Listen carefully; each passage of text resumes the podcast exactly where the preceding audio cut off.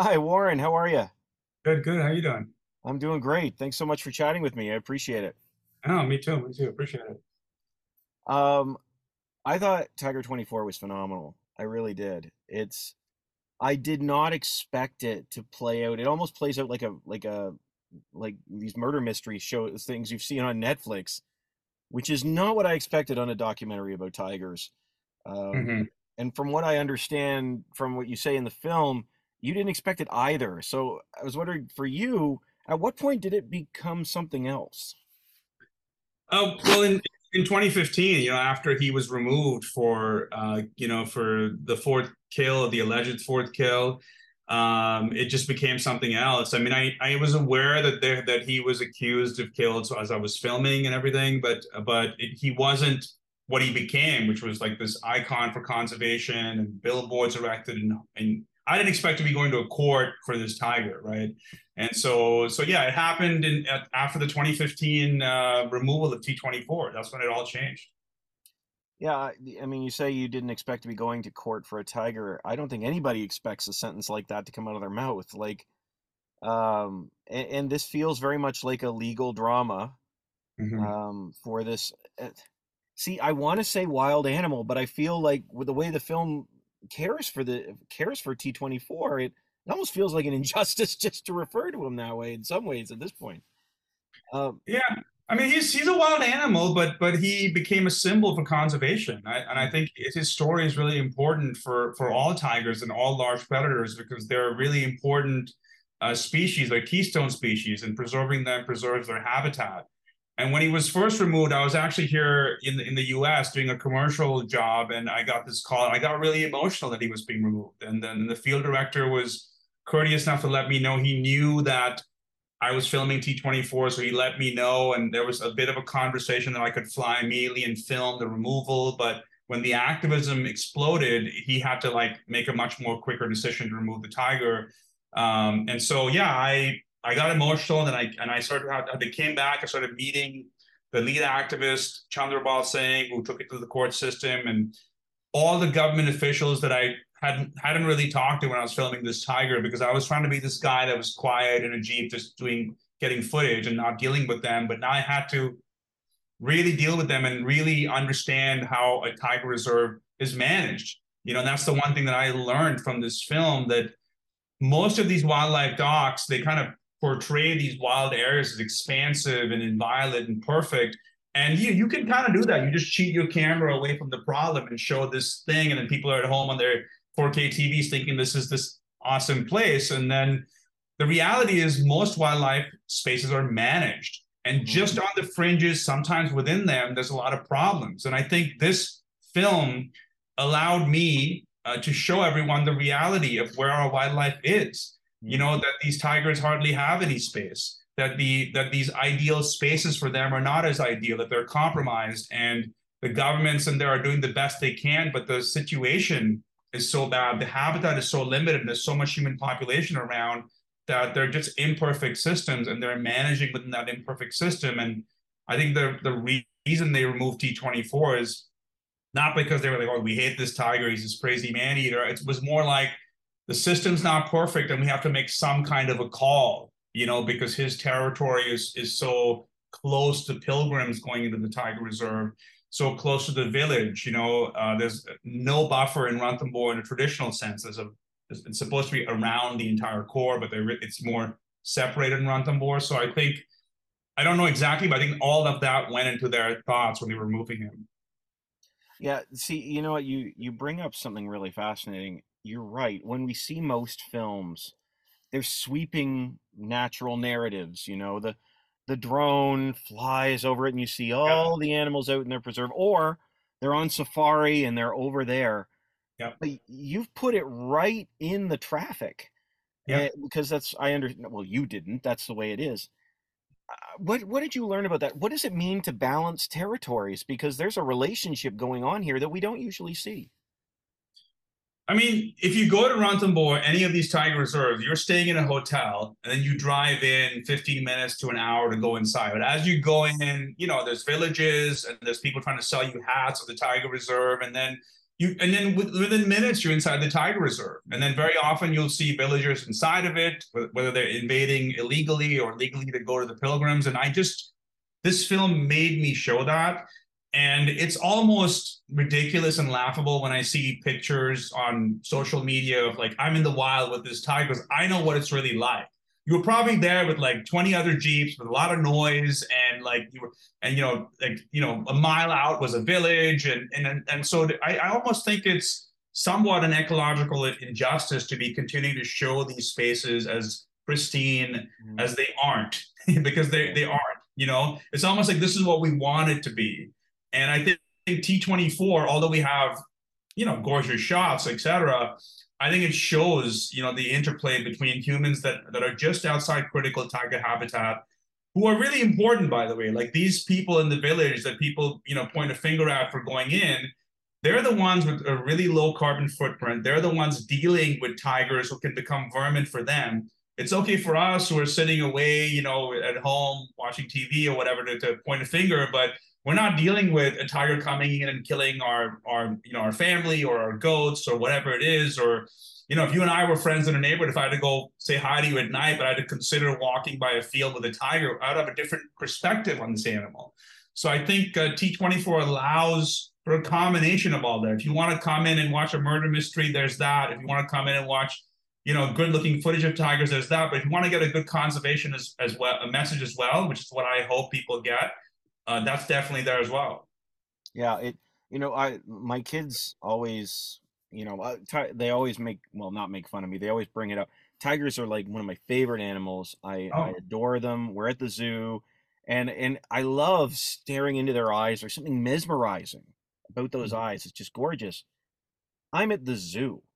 Um, there's a certain level of perceived safety that I have just by walking in the door and paying for my ticket. There's I'm not worried about that. But this is where I think the doc is so interesting because, I mean, what do you think our responsibility is, at, at, like, or their responsibility is for the rights of the animal kingdom? Because we're, we're, we're fighting for the rights of T24, but there are families as well. Like you said, if you're walking out at night or, or need to get into the field, like this is this is a natural habitat for for a living predator yeah I mean, I think that we, you know, we're not the only ones on the planet.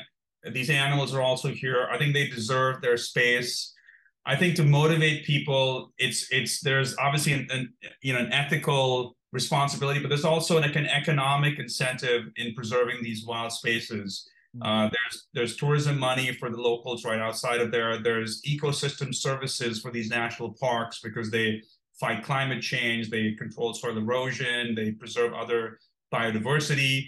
And I also think the earth is a more beautiful space when we have these wild spaces and and there should be something where humans say, you know, we don't have to go like everywhere. Because I'm one of those people too who wants to go like hiking somewhere or go to eat somewhere no one was there. But not, now I've changed my mind about it. You know, maybe I can just go to this this stupid cafe where there's like a hundred other humans. You know, that's where I'm supposed to be. You know, and so I think there's something about if you want to have an, a, a, world which has wild space. If you want to have a space, a world where there's mythological, you know, national parks, then you know maybe you don't have to discover like everything. Maybe you just leave some things for these animals. Yeah, yeah, absolutely. Well, you know, one of the other things that comes up in the in the doc, and I, it's honestly, it's just a question I never never asked myself before. Frankly, I mean, we often tell the story from the perspective. Well, I guess every story tries to let me redo that. Um, one of the things I noticed in the documentary is that you try and balance perspectives, both human and, and animal and natural. And uh, I love the conversation that takes place about blame. Because there there is one taking place, or you've got people saying it's a tiger, we're in his habitat. Um, and at the same time, you've got people like we said that says, "Hey, this is, but we need to go in here or whatnot." But there's this question of, of whether or not we can blame T24. I was wondering what what your opinion was on that. Can you blame T24 for being a tiger? Well, I mean, the so that's a pretty layered, like nuanced kind of argument. So, the, so the so the yeah, you can't blame him for being a tiger, and you could argue that in a way, like the ultimate big jungle cat, tigers should be killing humans left and right because that they're top predators. Uh, but you know, but to manage a tiger reserve, you have to make an overall conservation decision, and that's the decision that the chief wildlife warden and the field director believe they made. But I think that there are no perfect calls in wildlife. You don't really know what to do, right? And and and I don't blame them because you know should should they have waited for a potentially another attack? Should they have removed them after the second attack? Because the law allows the state to even shoot these animals, right? Oh. This is coming back from the days when hunters were allowed to go hunting and culling, etc. So it was a controversial decision because T24 was kind of a famous tiger because an activist decided to move the court system multiple times.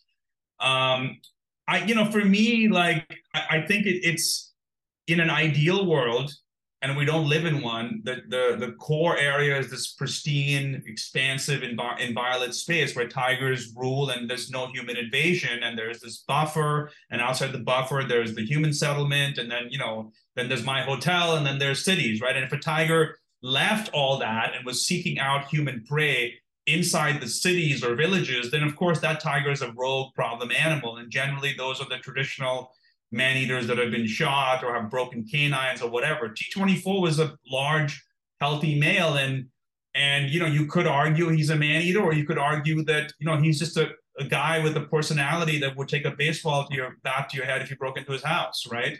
So it's just a, you know you know maybe someone breaks into your place, you, you call the cops, and you run, or maybe you you you kill him. I don't know. So to me, he was just a dominant a dominant male, and um, but there are tiger experts in the film that have very specific opinions, and I'm, I'm the first one to say they probably know more about this than me. You know, I'm just a filmmaker documenting all the opinions, and I try to be as neutral as possible. Yeah, well, absolutely. And I, I will say, you talk about personality. Uh, you've obviously done a good job because I actually got kind of mad at T27. I'm like, yo, that's that's his woman. 57. Uh, 57. 257. I was like, yeah wait a second. And then I went, wait, it's a tiger. That's the way it's told. It's like, and he moved in on it. I was like, whoa, whoa, whoa, whoa, whoa. Yeah, yeah, yeah. yeah. That felt sure. even worse. yeah, no, no, no, no, for sure. I mean that. I mean that was, but that was uh, an argument uh, by the activists, and also uh, an NGO there, um, you know, called Tiger Watch. There was a paper they wrote about potentially a new male coming in to kill T24's Cubs because that does happen. the Cubs didn't get killed by by 57. I don't want to give too much away about right. the movie, but but there's there is this drama of when he gets removed about a new male coming in. And look, you know, we we documented it and we got hundreds of shots, but obviously I put the most compelling ones, you know. it's true. Yeah. yeah.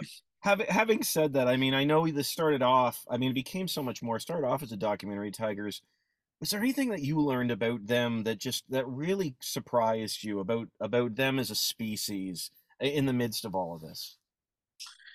Um i think what i learned they're very efficient you know hunters and they're also very intelligent about it. Like they make these decisions about they're not they're going to spend the most limited amount of energy hunting prey.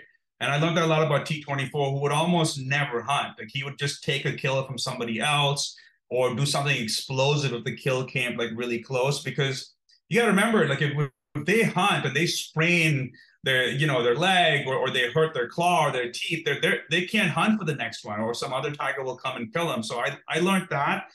But i also learned about this really like evocative interactions they have you know with the T24 is still being a father to these cubs and they're kind of like rolling on him and upsetting him and he'll let them share a little bit of meat but after a while they're like okay okay you're not going to have all this meat and you know and so i you know that to me was i like i'm wondering like what's going on there and then and also i don't know what he thought about me because very often he would just like look at me and just like keep looking at me and i was like is he i don't know what he's doing and he but i just want to thank him for giving me all this time because he would just hang out in a very relaxed way with me for like hours on end. and It was almost like we weren't there after a while.